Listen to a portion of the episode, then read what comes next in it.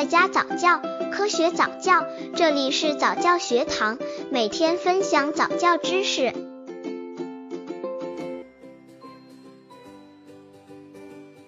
四个月宝宝早教的好处，大部分的家长都不明确做早教的目的，都是在跟风。到底早教是什么？目标是什么？或许很多人都不明白。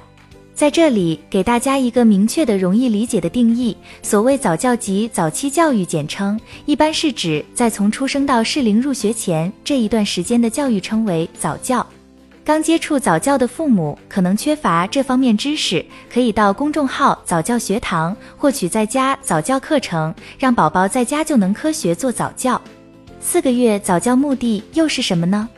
其实很多书籍或者资料上都有解释，大同小异，都提到说开发早期智力、培养健康性格等等。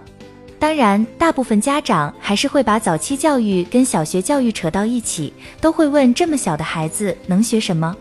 一旦有这样的疑问，那还是建议不要去做早教了，否则真正做早教的会让您大失所望。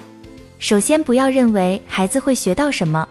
可以说，孩子早教投入相当于一份风险投资。孩子成长过程中，环境教育是占到所有教育百分之八十比例的，其中家庭环境的健康又占到百分之八十。所以该如何做？简单的说，就是给孩子一个良好的成长环境，特别是家庭环境。